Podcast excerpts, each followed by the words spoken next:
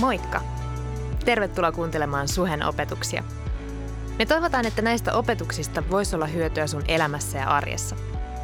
Muistathan, että sä olet aina tervetullut meidän tilaisuuksiin Kalliossa, Tikkurilassa ja Espoossa. Tarkemmat osoitteet ja kellonajat ja lisätietoa muutenkin meidän seurakunnasta löydät osoitteesta www.suhe.net. Mutta nyt opetuksen pariin. Mahtavaa, istuppa alas. Hei, ihan huikeeta nähdä teitä täällä tänään. Mistä ikinä oletkin tullut mökkilaiturilta tai ruisrokista tai häistä kuulemma aika moni, ainakin Instagramin perusteella. Ää, niin oot tosi lämpimästi tervetullut Suhen sunnuntaihin tänään. Mä oon tosiaan Pitkäsen Sini. Me ollaan mun puolison Jessen kanssa kuuluttu tai käyty suhella nyt Bauttiarallaan 14 vuotta, eli ei nyt ihan puolet elämästä, mutta melkein lähes tulkoon. Ja, ja, ja äh, musta on aina alkuun kiva vähän esitellä itseäni, koska ihan varmaan kaikki, että minua tunne, niin tulee ehkä sellainen olo, että hei, mä tiedän tästä jotain. Mutta ennen sitä mä kerron, että meillä on tuolla ylhäällä babysuhe, jonne kuuluu kaikki tämä, mitä täällä alhaalla tapahtuu. Et jos oot täällä pienten lasten kanssa ja lapset ei jaksa hirveän usein näitä saarnoja kuunnella, niin ei haittaa, sinne saa mennä leikkimään ja vanhemmat kuitenkin kuulee sen, mitä täällä puhutaan ja tapahtuu. Eli babysuhe löytyy tuolta. Niin, mä oon siis Pitkäsen Sini ja tosiaan Jessen kanssa ollaan täällä oltu jo vuosia. Ää, ammatillani mä oon varhaiskasvatuksen opettaja, mä oon Helsingin kaupungilla töissä. Sitten sen lisäksi meille meidän perheeseen kuuluu kaksi poikaa. Meidän nuorempi, nuorempi poika täyttää ihan pian kolme ja meidän vanhempi poika on syksyllä aloittamassa koulun. Ja mä oon kuullut viisaammilta, pidempään elämä, eläineiltä, kokeneemmilta, että vanhemman lapsen tai ylipäätään lapsen koulun aloitus on kuulemma aika jännittävä prosessi. Öö, kyllä se meitäkin jännittää vähän sen, että miten se ensi syksy alkaa lutviutua mä mietin vii- kuluneella viikolla omaa koulun aloitusta. Mä muistan, siitä on kyllä 30 vuotta, mutta mä silti muistan siitä jotain. Tai valehtelisin, jos sanoisin, että muistan siitä ekasta päivästä kaiken. Muistan siitä yhden asian. Ja mä, mä luulen, että opettajat voi korjata, jos on väärässä, mutta meillä ainakin silloin, ja veikkaan, että nykyäänkin se ensimmäinen koulupäivä alkaa sillä, että opettaja seisoo siellä ulkona ja aloittaa nimen huudolla, että se jää sitä mä tämä jonoon. Ja sitten ne ekaluokkalaiset kipittää siihen jonoon ja sitten mennään opettajan perässä luokkaan ja näin meillä alkoi myös mun oma ensimmäinen koulupäivä. Uh, Mutta mikä tärkeintä, se ainut asia, mikä mä siitä muistan, on se, että mun edessä seisoi tosi pieni tyttö, jolla oli sellainen musta tyllihame, jossa oli glitteriä. Ah, kuulemma Lampada-hame oli sen nimi. 80-luvulla käytettiin sellaisia. Ja, ja, ja mä muistan sen sen takia, että mun oma äiti oli juuri aamulla sanonut, että Sini, et sä lähde hameessa ensimmäiselle luokalle ekaan koulupäivään, että me laitetaan housut. Ja sitten se edessä seisovalla tytöllä on just se ihana rimpsuhame, ja mulla ei ole sitä. Eli se on jäänyt mieleen. Siitä enempää en muista. Tämä tyttö oli munkaan yhdeksän vuotta samalla luokalla. En muista hänen vaatteitaan sen enempää, mutta sen ensimmäisen päivän hame on jäänyt mieleen. Eli kyllä se ensimmäinen päivä jollain, jollain tavalla jättää muistijäljen meihin. Ja mä oon kuullut, että vanhemmat on sellaisia vähän niin kuin huolehtijoita ja siksi mä sanon, että mä oon kuullut, koska mä oon kasvanut tuolla syvällä Savossa vähän niin kuin puskassa. Ja mä en ole ehkä saanut sitä semmoista huolehtimisgeeniä ihan niin vahvasti itselleni. Ja mulla on yksi, yksi sellainen äh, kasvatusperiaate meidän lasten kanssa. Ja se on se, että mä voin opettaa niille paljon asioita. Mä voin näyttää esimerkillä niille. Mutta sitten kun ne lähtee, kun ne menee pois niin kuin kauemmas mun luota, niin mä en voi enää muuta kuin vaan toivoa ja uskoa, että ne mitä mä oon opettanut niille, niin ne, ne muistaa ne. Ja, ja, ja tätä mä toivon ensi syksynä, kun meidän Olavi lähtee kouluun, että hän muistaa ne opit, joita mä oon hänelle opettanut ja pärjää siellä elämässä, pärjää siellä koulussa, koska mä en voi mennä sinne viereen perään häntä neuvomaan, vaan uskoa, että siellä se pärjää. Ja vähän samanlaisesta lähtökohdasta me lähdetään tänään liikkeelle myös siinä, mitä mä tuun puhumaan.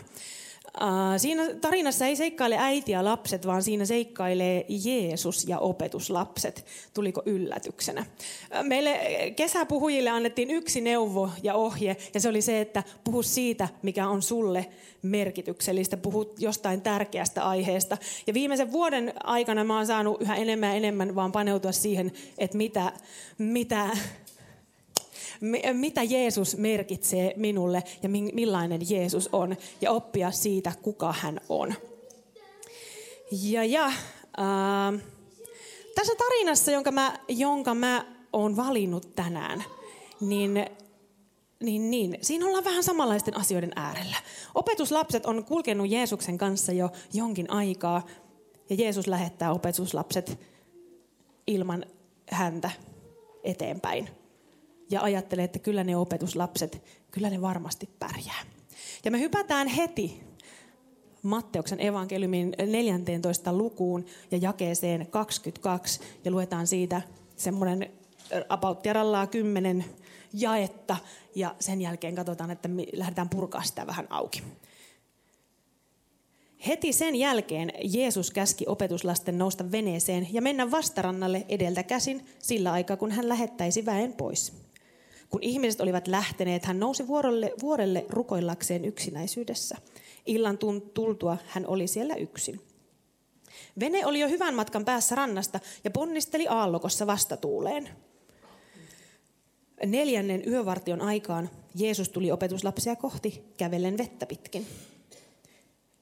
Kun he näkivät hänen kävelevän järven aalloilla, he säikähtivät ja huusivat pelosta, sillä he luulivat näkevänsä aaveen.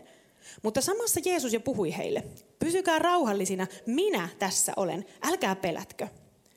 Silloin Pietari sanoi hänelle, Herra, jos se olet sinä, niin käske minun tulla luoksesi vettä pitkin. Tule, sanoi Jeesus.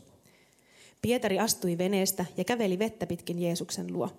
Mutta huomatessaan, miten rajusti tuuli, hän pelästyi ja alkoi vajota. Herra, pelasta minut, hän huusi. Jeesus ojensi heti kätensä, tarttui häneen ja sanoi, vähäinenpä on uskosi, miksi aloit epäillä? Kun he olivat nousseet veneeseen, tuuli tyyntyi. Ja kaikki, jotka veneessä olivat, polvistuivat hänen eteensä ja sanoivat, sinä todella olet Jumalan poika.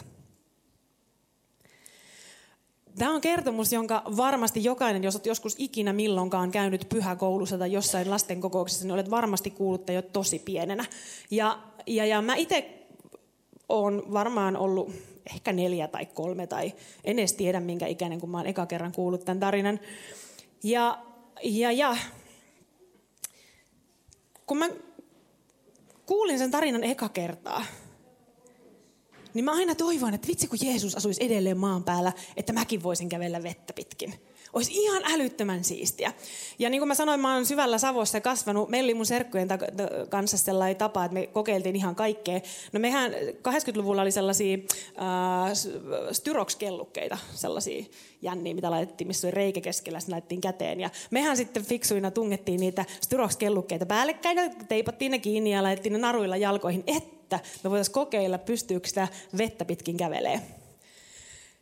No joo, ei se onnistunut. Ei onnistunut silloin, enkä sen koomin kokeilu, tuskinpa onnistuisi nytkään.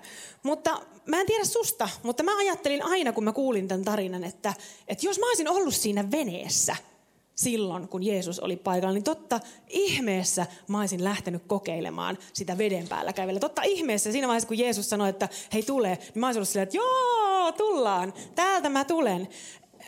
Koska totta kai, niinhän me, niinhän me tehtäisiin. Ennen kuin me mennään pidemmälle, niin on aika tärkeää katsoa, että missä, mitä on tapahtunut ennen, kun opetuslapset on noussut veneeseen. Ihan tosi nopeasti scrollataan se luku siinä määrin läpi. En mene koko Matteuksen evankeliumia läpi, vaan hyppään vaan tätä 14 lukua sen verran taaksepäin. Että lähtötilanne on ollut se. Johannes Kastajan opetuslapset on käynyt, tullut kertomaan Jeesukselle, että hei, Johannes Kastaja on kuollut Johannes Kastaja oli Jeesuksen serkku ja nämä Johannes, Johanneksen opetuslapset tuli kertoa Jeesukselle suru-uutisen, että, että Johannes Kastaja on nyt kuollut, hänet on mestattu. Ja Jeesus sanoi opetuslapsille, että lähdetään kävelemään, mennään vähän kauemmas, mennään pois tästä ihmisvilinästä, lähdetään yksinäisyyteen, hiljaisuuteen rukoilemaan ja miettimään. No nykyään, jos haluat lähteä yksinäisyyteen, niin sä voit pistää vaan oven lukkoon tai hypätä autoja ja ajaa jonnekin metsämökille ja olla siellä yksinäisyydessä.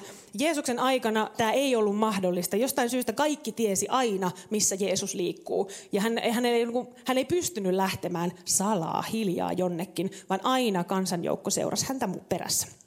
Niin tälläkin kertaa. Ja jostain syystä myös mä aina miettinyt, että miten se on mahdollista, että kun Jeesus lähti liikkeelle, niin kansanjoukko aina jo odotti sitä jossakin. Ihan kun niin kuin, ei silloin ollut some eikä ollut mitään, mitään ehkä kirjekyyhkeä, jotain. En mä tiedä, miten ne sen tiedon sai. Mutta jostain syystä jengi oli aina odottamassa, että Jeesus tulee. Ehkä sillä oli vain yksi semmoinen hiljainen paikka, mihin se meni ja kaikki tiesi sen. Mä en tiedä, mutta musta on aina tosi jännä. Niin tälläkin kertaa. Kansanjoukko odottaa jo Jeesusta, ne seuraa Jeesusta ja eihän se pääse yksinäisyyteen, hiljaisuuteen. Ja koska se on Jeesus, niin hänen käy sääliksi niitä ihmisiä. Siellä on tuhansia ihmisiä ympärillä. Ja, ja, ja Jeesus päättää, että okei, nousen veneeseen ja alan opettaa. Ja koko, kuluu koko päivä. Ja opetuslapset kattelee jo vähän aurinkoa, että hei, nyt alkaa tulla pimeä kohta. Ja nämä ihmiset ei ole syönyt mitään, niillä on hirveä nälkä. Ja Jeesus sanoi, että no antakaa te teille, niille ruokaa. No meillä on vain viisi leipää ja kaksi kalaa. Jeesus tekee yhden suurimmista tai tunnetuimmista ihmetteoistaan. Hän ottaa ne viisi leipää kaksi kalaa siunaan ne, ja ne riittää kaikille. 5000 miestä, naiset ja lapset päälle. Kaikki syö. Ja opetuslapset on että ei ole todellista, mieletön juttu. Miten sä Jeesus tämän teet? Ja kun jengi on syönyt, Jeesus sanoi, että hei, mä lähetän ihmiset pois, menkää teo edeltä, hypätkää laivaan tuohon veneeseen, ei siis laivaan, veneeseen, ja menkää, lähtekää te soutaa, kyllä mä saan teidät kiinni, mä tuun sit perästä. Ja tässä tilanteessa ollaan. Opetuslapset fiilistelee veneessä vielä, vielä kulunutta päivää. Ne näkee, että muistelee sitä, että ei vitsi, että 12 korillista jäi. Ja ei ole mahdollista, että tämä Jeesus, että se siunasi ne leivät ja kalat ja niin paljon. No tiedätkö, jos meille tapahtuu joku ihme, niin mehän ollaan silleen, että monta viikkoa, että ihan sairaan siistiä. Ja jutellaan siitä meidän kavereiden kanssa. Ja ihan varmasti opetuslapset on myös fiilistellyt sitä, että mikä päivä. Jettä mikä päivä. Kyllä tuo Jeesus on mahtava tyyppi. Ja opetuslapset soutaa.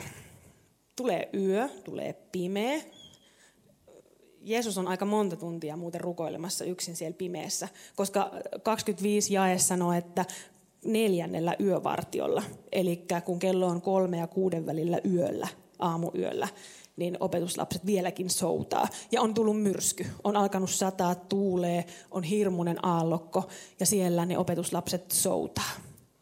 Mä en usko, että ne enää ajattelee siinä vaiheessa sitä ihmettä, joka on tapahtunut päivällä. Ne miettii sitä, että miten me päästään tästä rannalle. Me ollaan täällä veneessä, Jeesus on jossain ja me, me hukutaan tänne. Tämä on ihan hirveä tilanne, me ei päästä eteenpäin. Ja pitää muistaa, että opetuslapset oli osa niistä oli ammattikalastajia. Ne on kyllä soutanut elämässään. Ne on ollut siellä veneessä. Ne on viettänyt aikaa kyllä ihan varmasti myös myrskyävällä, myrskyävällä järvellä. Ja ne tietää, miten siellä toimitaan. Ja ne on tällä kertaa myrsky on niin kova, että ne on aivan paniikissa. Ja ne ei pääse eteenpäin eikä ne pääse taaksepäin. Ne on vaan siellä jumissa. Ja alkaa pelko ja epäusko nousta, että mitä ihmettä tapahtuu. Me ei päästä tästä mihinkään, on pimeitä, sataa vettä. Ja yhtäkkiä siellä aaltojen keskellä seisoo hahmo. Ja mitä tekee nuoret miehet? Ne alkaa huutaa pelosta. Ja tässä kohti mä aina mietin, että hetkinen, ne oli siis nuoria miehiä ja ne huutaa pelosta, kun ne näkee tyypin siellä keskellä, keskellä vettä. Et, et, et, ja luulee sitä aaveeksi vielä. Tämä ei, niin ei koskaan mennyt mun, mun jakeluun, että mitä ihmettä. Mutta sitten, kun me siirretään tämä tilanne pois sieltä järveltä, me siirretään se meidän omaan elämään – me siirretään se sellaiseen kontekstiin, jossa me on kohdattu Jumala. Me on saatu nauttia Jumalan läsnäolosta. Me on kohdattu, hän on siunannut meitä paljon. Hän on pitänyt meistä huolen, hän on jakanut omasta. Me ollaan saatu taloudellisia siunauksia. Me ollaan äh, haluttu joku työpaikka, johon me ollaan aina kovasti haluttu ja vihdoin viimein me on saatu se.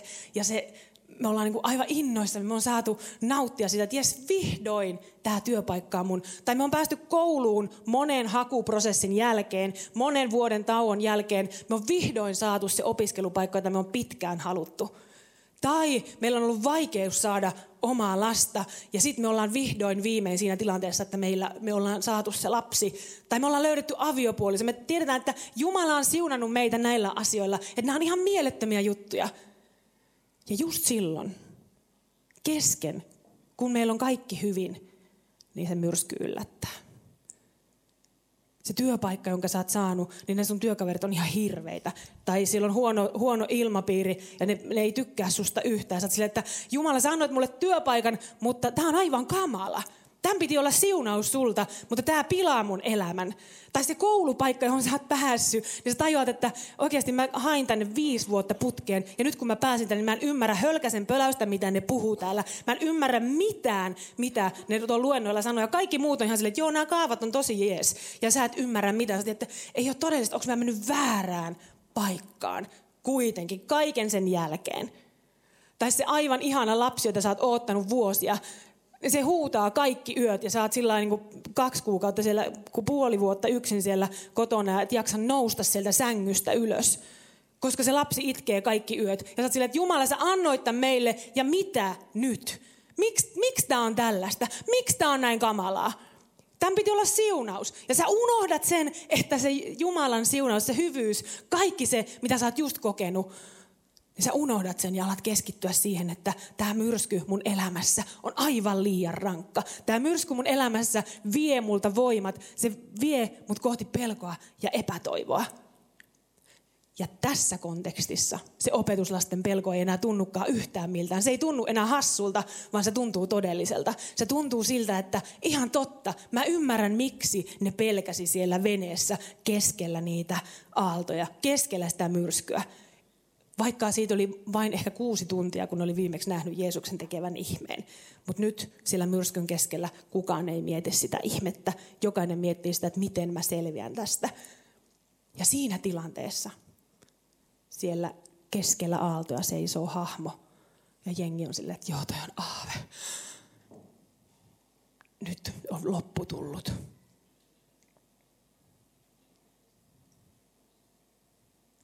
Eli sama mitä tapahtuu meille, niin tapahtuu opetuslapsille täällä. He ei enää, he ei enää jotenkin muista menneitä, vaan he vaan katsoo sitä, että nyt, nyt on tullut aave, nyt on tullut meidän loppu. Mutta mä fiilistelen tätä seuraavaa kohtaa ihan hirveästi.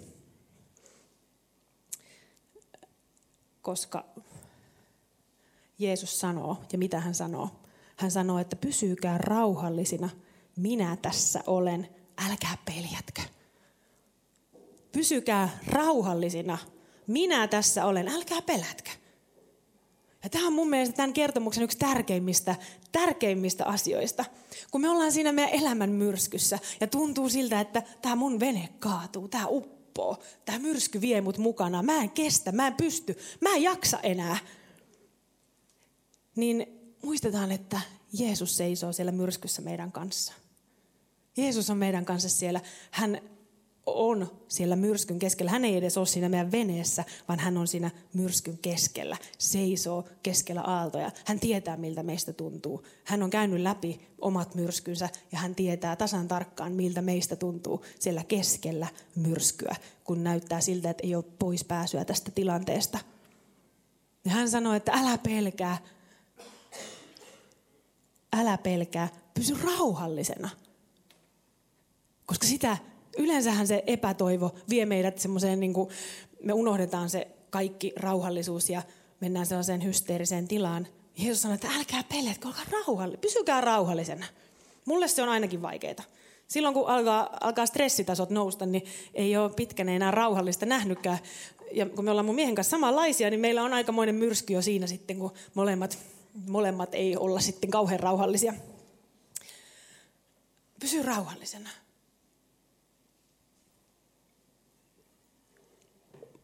Mun omassa elämässä on ollut ihan hirveästi myrskyjä.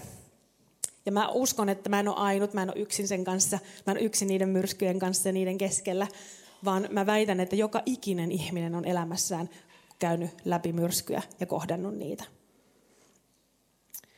Um, mä kävin lukion se, pienessä taidelukiossa ja se oli ihan pelastus, että pääsin ikinä siihen lukioon. Ei varmaan olisi tullut opinnoista mitään, jos olisin normaali lukioon lähtenyt. Sain laulaa, tanssia ja näytellä niin paljon, ja niistä sai vielä opintopisteitä. Niin ai että, voi kuulkaa. Mutta mikä oli haastavaa oli se, että muutamat tietyt aineet ei ollut mun juttu ensinkään, muutamat lukuaineet. Ja, ja, ja mä kahlasin yliop, ylioppilaskirjoituksiin asti, mä kahlasin läpi lukio, osa kursseista jäi, osan tein. Mutta sitten ylioppilaskirjoitus keväänä ää, kävi niin, että kun ne tulokset tuli, niin mä olin kirkkaasti läpässyt kolme ainetta, mutta neljäs ei mennyt läpi. Ja siinä vaiheessa mä mietin, että tämä ei voi olla mahdollista. Tämä on ihan hirveän noloa. Tämä on tosi rankkaa, tämä on ärsyttävää. Kaikki muut tietenkin pääsi kaikki läpi ja mä en päässyt. Se jäi sitä vitsin matikasta kiinni ja se ei vaan, niin kuin, ja vielä voin kertoa lyhyestä matikasta.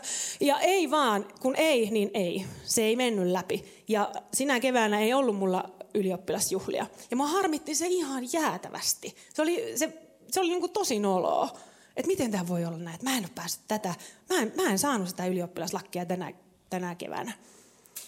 No siihen on vaikuttanut monta asiaa, myös se, että, äh, että en varmaan lukenut siihen tarpeeksi sitä matikkaa, kaikkia muita kyllä. Ja myös se, että ehkä olin alkanut seurustella silloin jouluna nykyisen puolisoni kanssa, joten ei ollut varmaan kiinnostus ihan täysin siinä siinä lukemisessa, mutta kävi kuitenkin niin, että siinä myrskyn keskellä mä sain kutsun pääsykokeesta. Mä sanoin, että ei tämä mahdollista, että mä en, ei mulla ole sitä ylioppilastodistusta, että en mä voi mennä, että miten mä voin päästä jatko-opintoihin. Ja, ja, ja mä kävin kuitenkin pääsykokeissa ja mä pääsin sinne kouluun, mihin mä olin ensisijaisesti hakenut. Ja sitten siellä koulussa syksyllä mun opettaja oli vaan sillä että niin, että siis teoreettisesti sun ei pitäisi olla täällä koulussa, kun sulle on ylioppilastodistus. Mä, mä tiedän, mutta minkäs, voi, minkäs voit, kun Jumala on puikoissa ja mä olin siellä koulussa. Eli tavallaan, no sit me, kyllä mä sitten sen matikankin sain myöhemmin läpi. Seuraavana keväänä kirjoitettiin Jessen kanssa yhdessä ja vietettiin yhteiset lakkiaiset. Että kyllä joo, se meni läpi sitten myöhemmin. Mutta siinä tilanteessa, kun on siinä myrskyn silmässä ja tuntuu, että mun elämä on, mä oon käynyt kaikki lukion kurssit, mutta just se yksi että mitä mä teen ensi vuoden. Ja siinä myrskyssä se ei kauheasti lämmitä, että, että mitä, mitä siellä on tuota edessä tulossa.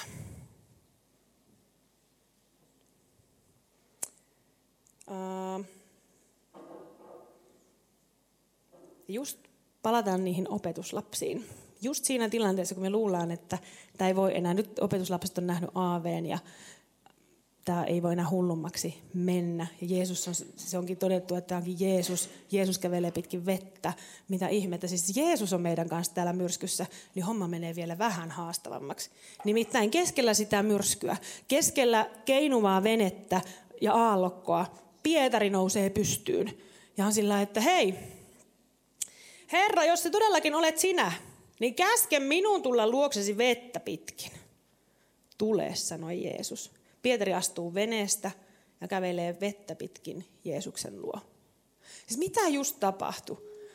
Jeesus on sanonut, että hei tässä mä oon. Ja keskellä myrskyä Pietari nousee seisomaan. Siellä ihan, mä voin veikata, että siinä ei ollut kauhean helppoa seisoa siinä keikkuvassa veneessä. Se ei ollut mikään viikinglaiva, vaan se oli ihan aika pieni, pieni paatti, millä ne on siellä liikenteessä. Ja Pietari nousee seisomaan ja hän sanoo, että hei Jeesus, jos sä oot sinä, niin käske mun tulla sun luokse. Ja Jeesus sanoo, että tule. Ja niin Pietari ottaa askeleen ja nousee pois sieltä veneestä. Tiedätkö, tämä on se, mitä Jeesus tekee. Et keskellä sun myrskyä, hän tulee sinne keskelle ja odottaa, että sä lähdet liikkeelle. Hän ottaa se haasteen vastaan, kun sä kysyt, että hei, onko se todella sinä? Ja hän on se, että joo, kyllä mä oon. Ota se askel ja tuu ulos sieltä veneestä ota se askel ja tuu ulos sieltä veneestä. Koska hän on läsnä ja odottaa, että sä, sä tuut, sä otat sen askeleen sieltä veneestä pois ja sä lähdet liikkeelle. Jeesus ei sanonut Pietarille, että älä, älä höpötä, anna mä tuun sinne veneeseen. Vaan Jeesus sanoi Pietarille, että joo, tuu tänne, mä oon täällä. Mä oon täällä sun myrskyssä sun kanssa, mutta ota sä askel ja tuu pois sieltä veneestä keskellä sitä turvallista, ehkä siinä myrskyssä kaikista turvallisimman tuntuista tilannetta. Tuu pois sieltä sun olosuhteesta, tuu pois sieltä sun veneestä ja ota va- Jeesuksen kutsu vastaan, koska Jeesus, Pietari sai kokea Jeesuksen kanssa yliluonnollisia ihmeitä. Se, että hän ottaa askeleen pois veneestä ja astuu myrskyn keskelle. Katsoo Jeesuksen ja näkee, että Jeesus on siellä. Mehän selvitään, kävelee kohti Jeesusta. Pietari teki aloitteen, johon Jeesus vastasi. Jeesus ei, odott, Jeesus ei odottanut tai ei kävellyt sinne veneeseen ja sanonut, että joo, tuuli tyyntyy, vaan hän antoi Pietarin epäillä. Hän antoi Pietarin, Pietarin miettiä ja hän antoi Pietarin kokea jotakin, mitä ei varmasti kukaan muu ole kokenut ikinä. Hän antoi Pietarin kävellä veden päällä ja katsoa, että miten pitkään, miten Pietari, luottaako Pietari siihen, että se oikeasti kantaa. Ja oikeasti keskellä niitä meidän elämän myrskyjä, kun on kaikista kamalinta, kun on ihan hirveä tilanne, niin se määrittää, se olosuhde ei määritä sua. Se ei määritä sitä, että mikä on se, mikä on se meidän tulevaisuus, vaan se määrittää, että pidetäänkö me meidän katse Jeesuksessa siellä meidän myrskyjen keskellä. Luotaanko me siihen, että kun mä nousen täältä veneestä, niin Jeesuksella saattaa olla mulle ehkä jotain muuta varattuna. Että se ei olekaan vaan tuo uppoava vene, vaan se on jotain vielä suurempaa, mitä mä voin kokea Jeesuksen kanssa siellä myrskyn keskellä.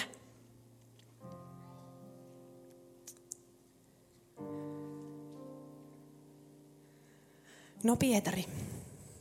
Hän kävelee vetten päällä, mutta ei varmaan, tämä on varmaan meille tuttua kaikille. Hän huomaa ne aallot, myrskyt ympärillä ja alkaa vajota. Hän kääntää katseen pois Jeesuksesta, alkaa katella niitä olosuhteita, niitä, niitä myrskyn aaltoja ja tuulta ja toteaa, että apua, mä uppoan. Me va- meille käy, tai mulle on käynyt näin. Me vasta, vastataan Jumalan kutsuun siihen, että joo, kyllä mä haluan seurata sinua, mä haluan mennä mihin vaan, mä haluan kulkea sun kanssa, mä oon valmis. Ja sitten kun ne olosuhteet on myrskyiset, niin sä alatkin katsoa niitä ympärillä olevia aaltoja, että en mä pysty. Ehkä Jumala ei olekaan kutsunut mua tekemään, ottamaan sitä askelta. Ehkä se ei ollutkaan Jumalan suunnitelma, mikä, mikä mun sydämessä oli, vaan ehkä se olikin vain mun omaa ajatusta. Ja me to, tajutaan, että me aletaan uppoamaan. Mutta sekään ei ole vielä loppu. Sekään ei, sekään ei vie, sekään ei poista Jumalan kutsua. Nimittäin, mitä Jeesus tekee Pietarin kanssa, kun Pietari alkaa uppoamaan. Tämä on ihan mieletöntä. Jeesus sanoi, Pietari sanoi, että Herra, pelasta minut, hän huusi. Jeesus ojensi kätensä heti, tarttui häneen ja sanoi, vähäinempä on uskosi. Miksi aloit epäillä? Ja kun he nousivat veneeseen, tuli tyyni. Jeesus ojensi kätensä heti, kun Pietari pyysi apua. Eli vaikka sä olisit uppoamassa, vaikka se tilanne olisi mikä tahansa, niin kun sä pyydät, niin Jumala tarttuu sun käteen. Hän on valmis. Hän ottaa susta kiinni, että en mä jätä sua, en mä päästä sua uppoamaan. En mä anna sun myrskyjen viedä sua mennessä. Mä pidän susta kiinni, kun sä vaan pidät katseen minussa. Pidät katseen mussa. Huudat mua avuksi. Avuksesi huudan minä hädän päivänä, sanoo Raamattu avuksesi huuda minun hädän päivänä, niin Jumala vastaa, hän auttaa, hän on siellä myrskyssä meidän kanssa. Ja mulle tämä on se Jeesus, jota mä haluan seurata. Tämä Jeesus, joka on valmiina. Hän, on, hän kutsuu mua eteenpäin, hän on valmiina aina. Hän on mun kanssa siellä myrskyn keskellä. Mä haluan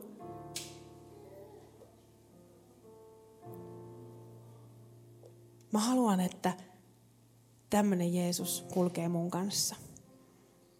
Mä haluan, että silloin kun on vaikeeta, niin hän on mun kanssa. Ja silloin kun on helppo olla, hän on mun kanssa. Ja häneltä me saadaan apu aina, jokaiseen tilanteeseen. Koska hän on meidän myrskyissä läsnä.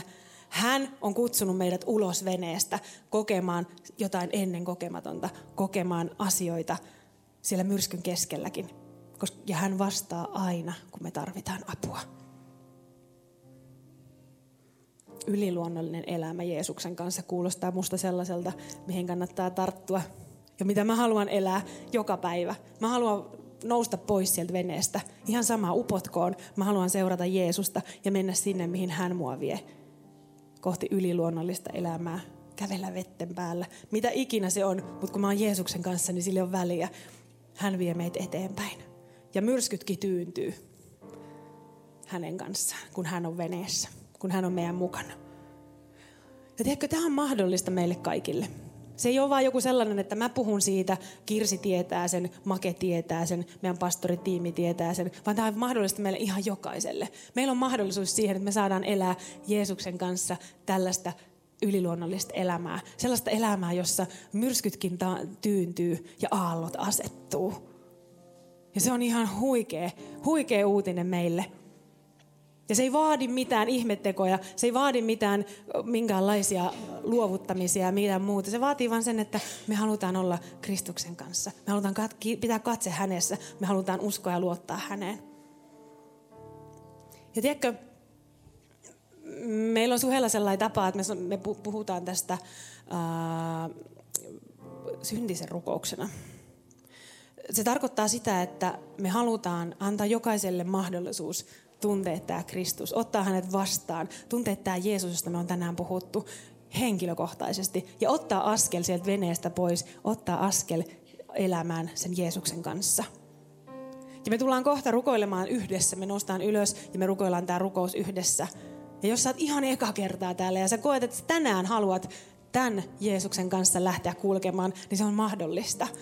Ja sen rukouksen jälkeen mä pyydän, että, että, että meillä on täällä rukouspalvelu, meillä on täällä, jos sä oot tullut jonkun ystävän kanssa, niin mä pyydän, että sä kerrot siitä sille ystävälle. Älä jää sen kanssa yksin, vaan hypätkää yhdessä ulos sieltä veneestä.